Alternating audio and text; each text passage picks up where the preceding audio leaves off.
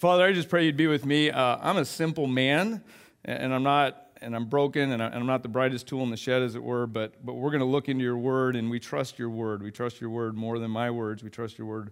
It's more than what I say. So just be in this conversation we have together. In Jesus' name, Amen.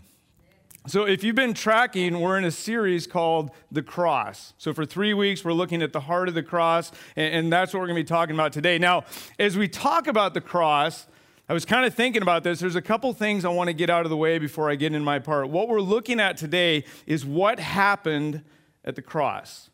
Now, I know that if we do a zoom in or a close up of the cross, we talked about it this weekend with the high schoolers. We have things like a crown of thorns, we have a scourging, we have a crucifixion, we have a robe, we have all these things. What I want us to do is kind of pull back, as it were, to a 30,000 foot view. Can you guys do that with me? And so, really answer the question at the heart of the cross, what was transpiring? Now, now, before we do that, there's some words that we need to use. And, and has anyone here ever played the game Taboo? You know the game. And so one person's up there and you're trying to get them to guess a word. It's on a card. But underneath that word are a bunch of words you're not allowed to say. And so I think what's happened in American culture, I'm, I'm, certain of it, is that as we talk about the gospel, as we talk about Jesus, there's some words that have been kind of, we, we've, we've considered them taboo. And so you think about words like hell. We, we don't use it a lot. You think about words like the wrath of God. When's, when's, the last time we talked about the wrath of God? You think about damnation, you think about punishment, you think about sin. And so there's these words that tend to be taboo. And one of the words we're going to focus on today is the word wrath. Now, I'm not real good at numbers. I'm more of a word guy, so I posted some, some numbers I looked up, did some research. The word love, I want you to think for a minute how many times do you think it occurs in the Bible? The word love in all its various forms. Okay? The Old Testament, it occurs 319 times. Okay, so you got kind of a, a guideline, a number. New Testament, 232. Anybody guess that? You probably Google it right now on phones faster than I can read it. But, anyways, uh, but don't want you to think about the word wrath. How often do you think the word wrath occurs in, in God's word? The Old Testament, 455 times. New Testament, now some of you think, well, the Old Testament, you know, that's the stories with wrath, and that's kind of where God displayed it. The New Testament, 375 times. So I have to ask the question in our Christian culture, should we be using the word wrath? It's okay, okay? Now, if you want to text Pastor Gary and say, we'll use the word wrath on the stage, go for it, because I got some numbers here, hopefully to back me up. The other thing I want to talk about is duality. Now, if you're kind of a theologian or if you study that kind of stuff, you may have heard me say the word dualism. And I didn't say that, I said the word duality. Let me explain. Dualism is a belief that says there's two equal but opposite powers in the universe. Many non Christians kind of look at the Bible like this. They say there's good, there's evil, there's God, there's Satan. They're equal and they fight each other. Now, as Christians, is that true? Absolutely not. So, duality is not dualism. What duality says is two things that appear to contradict each other can both be equally true. And if we read our Bible, we realize there's things in the Bible that seem to be opposite. Now, philosophy would tell us if two truths seem to oppose each other, one of them must be false. But when we come to God's Word, if we read two things that appear to oppose each other, the, the conclusion is what? They're both true. And it's probably our understanding of them that's not up to par. Now, this is hard as humans. We are not dual beings. So, for example, when I'm angry, I'm not loving someone.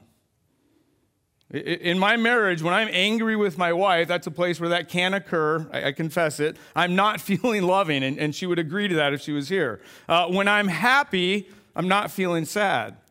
In fact, many of us, we look at this idea of duality as humans with our limitations and say that's called two faced. It reminds me, a friend of mine named Chip, he's a pastor in Idaho. And so Chip, uh, he, he, had a church plant and he needed some extra income. And so what happened, this is crazy story, uh, in, the, in the Boise Zoo in Idaho, the gorilla died. And so the zookeepers didn't know what to do because this gorilla was like just one of the main attractions in Idaho. We don't have a lot to do there, so a gorilla that does stuff is really cool. And so this gorilla, it could it could swing around and it, could, it had like a trapeze and it would kind of do all this stuff. And so the zoo was like, "What are we going to do? We're going to lose money." And so they got this really good idea. They skinned the gorilla. And they put an ad in the paper that simply said, "Looking for a good impersonator." Apply at the Boise Zoo. So my friend Chip looks at it, looks at the wage, and says, I don't know what they're asking for, but, and, and it was kind of top secret. So he gets in there and they kind of audition him and finally realize he's good for the role. And, and imagine his surprise when they said, We want you to dress up like a gorilla and keep the gorilla trick going. So Chip gets out there the first day, and you can imagine you're wearing this gorilla skin, and you know he's kind of lumbering around like a gorilla might. And, and he's realizing there's an audience. And like any pastor, you know, you got an audience that's laughing, you just kind of ham it up more. And so he's kind of hamming it up, and then he begins to kind of jump around. The audience is going for it. And so day two comes, and he's like, he's, you know, now he's kind of like, this, this is the best job on earth. I get to impersonate a gorilla, and people applaud me. And so day two, he grabs that trapeze bar, and he goes, I'm going for it. So he starts kind of swinging back and forth. And of course, the audience is like, woohoo, it's great. We love this gorilla. And so he's really hamming it up. Now, what he didn't realize is next to him is the lion's den. You see where it's going, right? And so he starts kind of doing this back and forth and thinks, you know, I think if I do it right, like on a swing set, I can let go and kind of land it and, you know, ta da, and everyone will be like, wow, that girl is brilliant. So he tries it, he misses and lands in the lion's den. And he's down in, you know, that kind of moat thing right in front of the lion's den. And so he's kind of looking around. And imagine you're in a gorilla suit, so you can't cry for help. And he's like, what do I do? And all of a sudden, sure enough, that lion starts coming down the moat. And he's like, this is not good. So he kind of runs over to the wall. And at this point, we're losing the gorilla impersonation and starts pounding on the wall. And he's screaming, Help! Help! Now, fortunately for the onlookers, they can't understand what he's saying. They just hear this terrified, high pitched screaming. And they're like, Man, this. Now, you can imagine the audience. They're like, This is great. And so he's pounding on the wall. And this, this, this lion is coming closer and closer. And, and, he can feel just kind of, you know, the stomping of the feet and as it's coming towards him and he doesn't know what to do. And he kind of turns his back towards, like, you know, what are you going to do? Face the lion? That doesn't help a lot. And so this lion's coming and finally it gets close enough and he can feel its breath and he's now he's terrified. He's not screaming. And so finally he says, I, I got to call out for help. Help! Help! And as he's yelling help, the lion's mouth opens. And this sound comes out, and he listens, ready for the growl of death. And this voice says, Shut up, you're to get us both fired.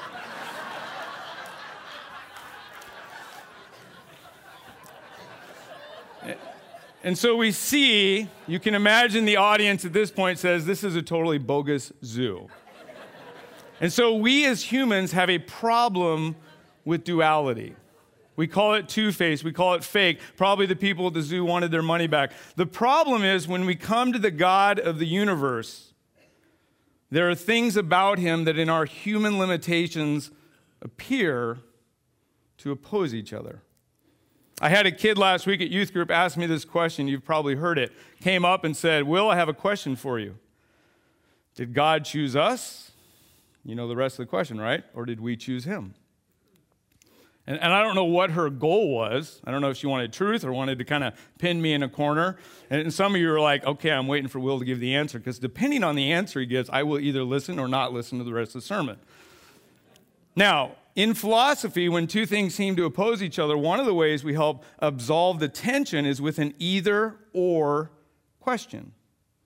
So if you're hosting a birthday party with 100 kids and you have chocolate and vanilla ice cream, what do you ask the kids?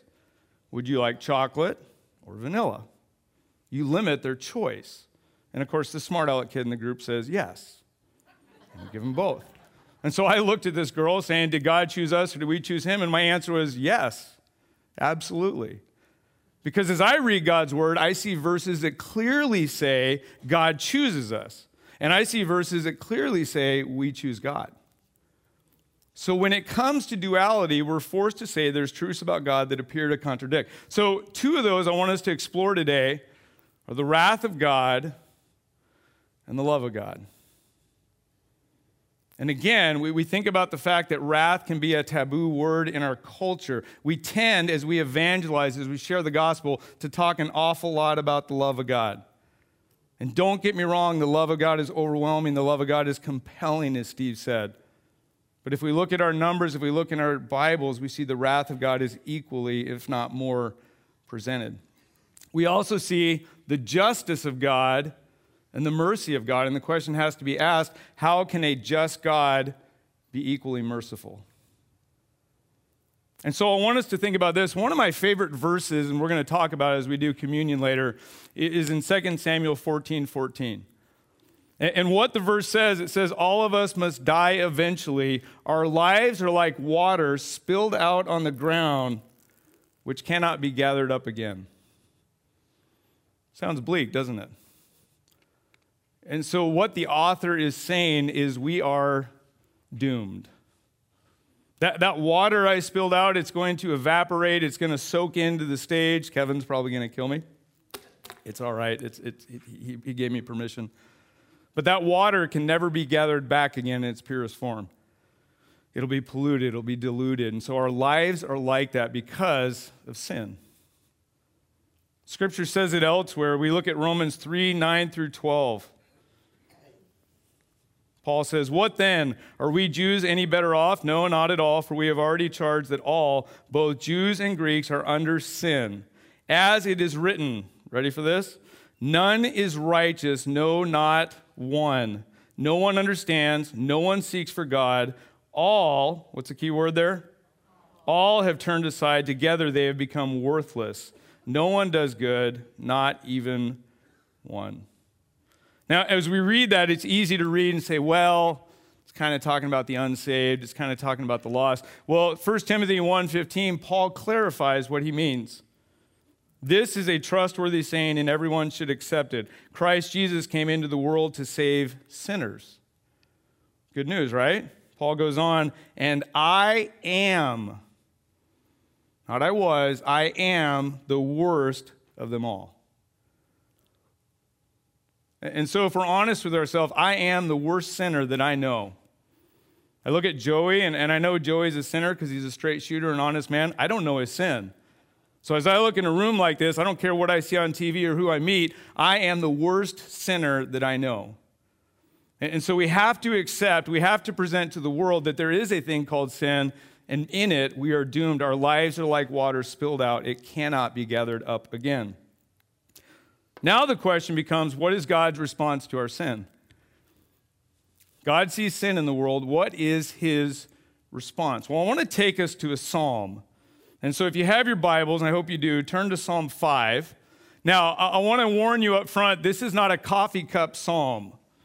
There's some psalms that get printed on coffee cups. There's some psalms that get printed on wall hangings. There's some psalms that little sweet old ladies will crochet for you and give you to your wedding. This is not one of them.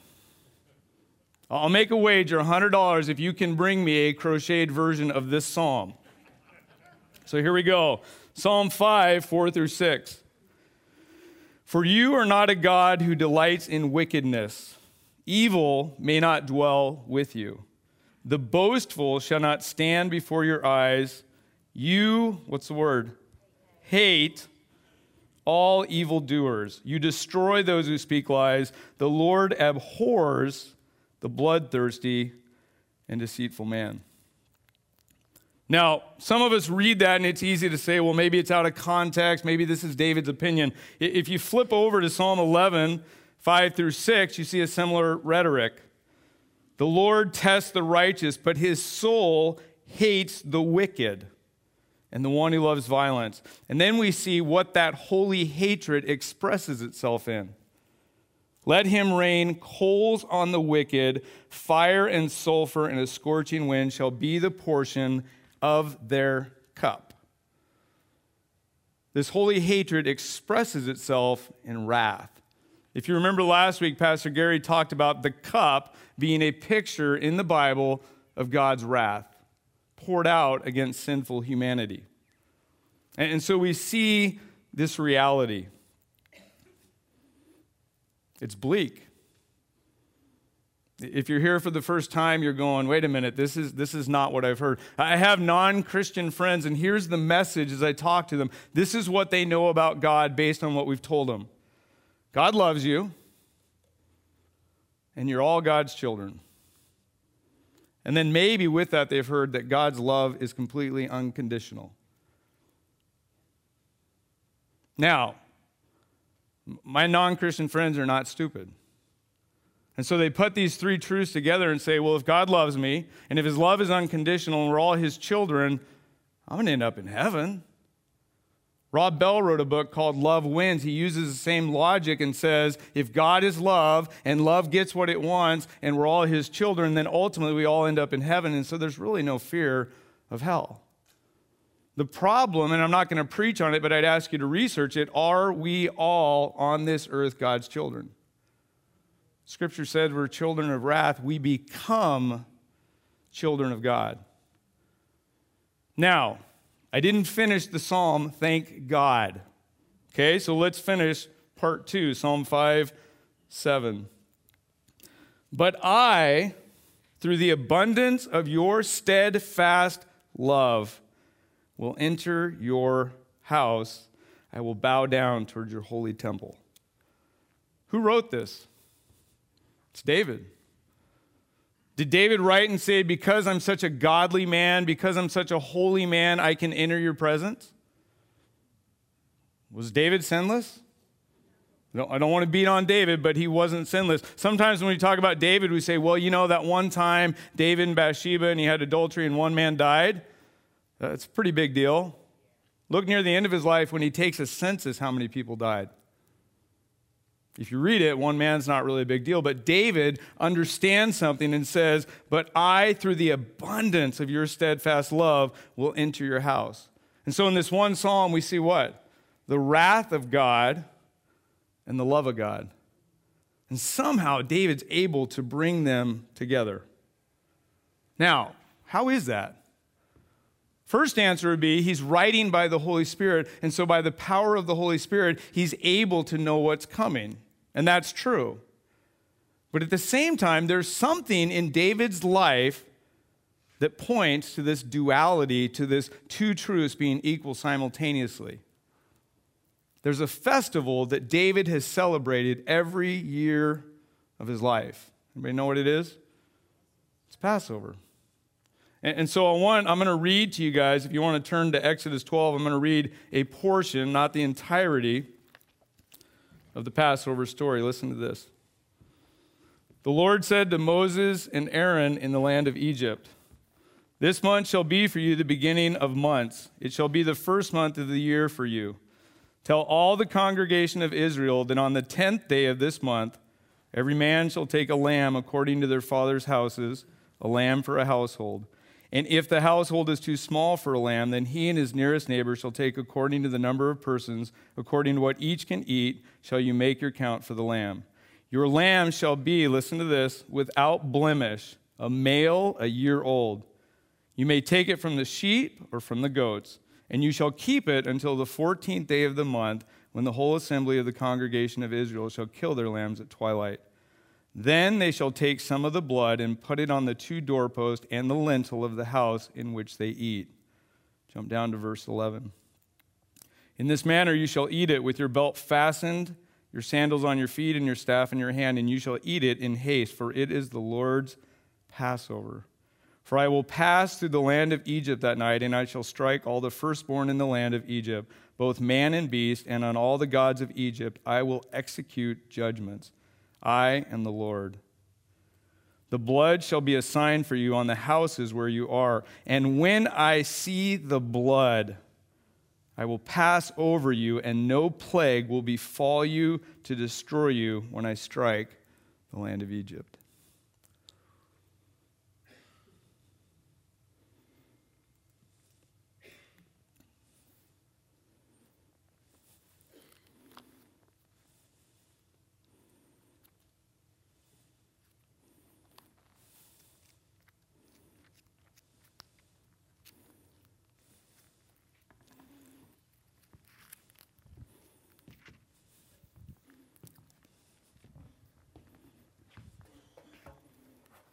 We have a picture here. What is it? It's Jesus. The wrath of God meets the love of God. Now, if we watch cartoons and we're not careful, it's, it's likely some people would say, well, the people of Egypt were evil and the people of Israel were good. And so, because of their goodness, God said, I'm going to spare you. It sounds like a good theory. Here's a problem. Two months after the Passover, what happens? Moses goes up on a holy mountain to receive the Ten Commandments. And while he's up there, the people God spares, the people he passes over, have a pagan orgy at the foot of the mountain. So don't tell me they were spared because of their own righteousness or their goodness. What God said is in my love and in your faith and obedience and repentance and obedience to painting this blood, I will pass over. And so we have this picture right here. And David, every year as he celebrates the Passover, is able to see a picture of God's wrath and God's love brought together. But it doesn't end at the Passover, does it? Who else celebrated the Passover every year of their life? Jesus, right? In fact, you look at the numbers, it says that from the time the, the Israelites entered the land until the time they left, it was 430 years. You, go to the last book of the Old Testament, Malachi, and there's how many years until we see the birth of John the Baptist? 400 years. And approximately 30 years later, Jesus begins his ministry. And so this is a picture of Jesus himself. Scripture's clear. First time we see Jesus, John the Baptist sees him coming, and what has he said? Behold the Lamb of God who takes away the sins of the world. Jesus himself says this in John 10 9. Listen to this as you look at this. I am the door. If anyone enters by me, he will be saved and will go in and out and find pasture. Because of the love of Jesus, the wrath of God passes over us. Paul in 1 Corinthians 5 7 8 says, For Christ, the Passover lamb, has been sacrificed. And then finally, Romans 5 7 through 9. For one will scarcely die for a righteous person, though perhaps a good person one would dare even to die. But God shows his love for us in that while we were still sinners, Christ died for us. Since therefore we have now been justified by his blood, how much more shall we be saved by him from the wrath of God? Make no mistake, we're saved from God himself by God's Son himself. And so it's not by accident as we consider the Passover, on the night Jesus was betrayed, what meal is he celebrating? Passover. And the next day, he goes to the cross. And I loved what Gary said last week that often we romanticize the cross. We have our clean and sterile versions. But Jesus painted the cross with his own blood so that the wrath of God might pass over those who put their trust in him. And so, again, in Jesus Christ, the Passover points to it. David prophesies about it. But in Jesus himself, we see the wrath of God and the love of God as equal truths. We see the duality of God in this beautiful way. So, you, you think about a sermon like this what's the application? What do we do? Well, there's two things I want to challenge us to do. The first, I would say, is that as we present the gospel, how accurate are we being? And some of you would say, well, we don't want to be too accurate because we might scare people off. We don't, we don't want to be too accurate because maybe it's too heavy for them. Here's what I want to tell you God doesn't need a marketing director. The gospel is the gospel. Let, let, let, me share this with you. This weekend, with the high school students, we talked about the explicit gospel. We talked about the wrath of God. We talked at a five foot view about the crucifixion. We showed a clip from the Passion of the Christ. Did it scare them off? Ten students last night, when Larry gave an invitation, responded to the explicit gospel. The world needs the truth. If we go to our neighbors and friends and say it's all love and we don't talk about wrath, here's what's going to happen. The next step we're going to say is now I want to disciple you. So get a Bible and we give them a Bible and we tell them to read it. And because they're not stupid, they read it and they come to stories in the Old Testament about God's wrath. And hopefully they come back to it and say, wait a minute, this loving God, how can this happen and how can he allow this? If we're not careful, we might say, well, that's the God of the Old Testament. Why try the New Testament? Mm-hmm. They get to Revelation. The kings cry out, May the mountains fall on us and kill us and crush us to spare us from the wrath of the what? The Lamb of God, Jesus Himself. And so let me just say this simply the truth is always the best answer. There's also a compellingness. If we consider the wrath of God, if we consider the seriousness of it, it will compel us to go to our neighbors. How many non Christians, when they finally learn the gospel, they scratch their heads and say, Why did my Christian friends not share this with me? Did they not care? But the other response I want us to have, and, and I've, I've realized this just over this past week, kind of getting ready for this sermon, is that we worship God. I can't tell you in the past week, we we've had times of worship. I mean, Larry Gallus was up there leading worship. We had beautiful worship this morning. If we consider the wrath of God and the love of God brought together in the person of Jesus, the only response is to fall to our knees and thank God for what he's done. And so I want us to do that together in communion. And I want to challenge us. I'm going to ask you as we take communion to think about the death of Jesus Christ and what it accomplished. Now, you might be saying, well, wait a minute, Will. That's a lot of talk on the wrath, talked about the crucifixion. You have not mentioned the resurrection yet. It's okay, I have permission. Jesus holds up a cup and a piece of bread. And what does he say? As often as you drink this cup and eat this bread, you declare my death until I return. We know the resurrection. I'm not downplaying it. We're getting there. Easter's coming. We're going to talk about the resurrection, okay? So, what I want us to do is to consider the death of Jesus Christ and what it accomplished in the extravagant love that was displayed. And I want us to rejoice in the fact that God was true to himself. He didn't let go of wrath to be loving, he didn't sacrifice justice to be merciful. And all of this was accomplished in the person and the work of Jesus Christ. Around the tables, front and back, we have the communion elements. And so, right now, if you'll get them, Joey's going to come play a song, and we're going to sing at the end of it and take communion together. So, you may pray or take communion right now.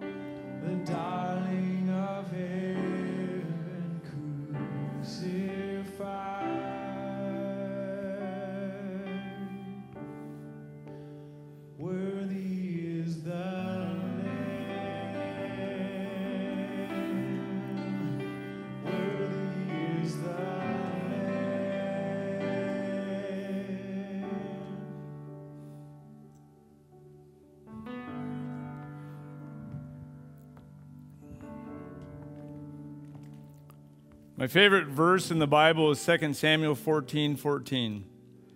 My, my wife and I were missionaries in Africa, and, and, and to be honest, I couldn't handle it. I quit, I couldn't take it. And I came home and I was broken. And I'll be honest with you, I was expecting in my life some kind of wrath from God. And I remember I would open scripture and I would read it, and in my broken state, every verse screamed out, You failed, you didn't do this, you didn't do that. And so I remember, and I'm not recommending, I took my Bible and set it aside for over a year. Couldn't take it. And when I picked it up, I began to read. And I'll never forget coming across 2 Samuel 14 14 in the Old Testament. All of us must die eventually. Our lives are like waters spilled out on the ground, which cannot be gathered up again. But God does not just sweep life away. Instead, He devises ways to bring us back when we have been separated from Him. We're holding in our hands the way, the truth, and the life. Let's eat and drink together.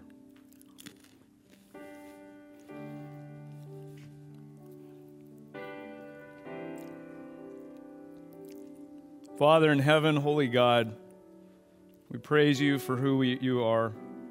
We thank you, as odd as it sounds, for your nature. We thank you for your wrath, and we thank you for your love. We thank you that in you they exist simultaneously. We thank you that you devised ways and way the way to bring us back. We thank you for your Son, Jesus Christ, and we praise you and we worship you. In Jesus' name, amen. Uh, you may be dismissed. Just a reminder in the back, we're going to have some pastors in the back. And if you have any questions or, or want to talk about something, they're back there. If this is your first time, uh, we'd love to meet you. Unfortunately, you don't get to meet Pastor Gary. It's just me today, but I'll be down here and I can say hi as well. So, hey, guys, have a great Sunday.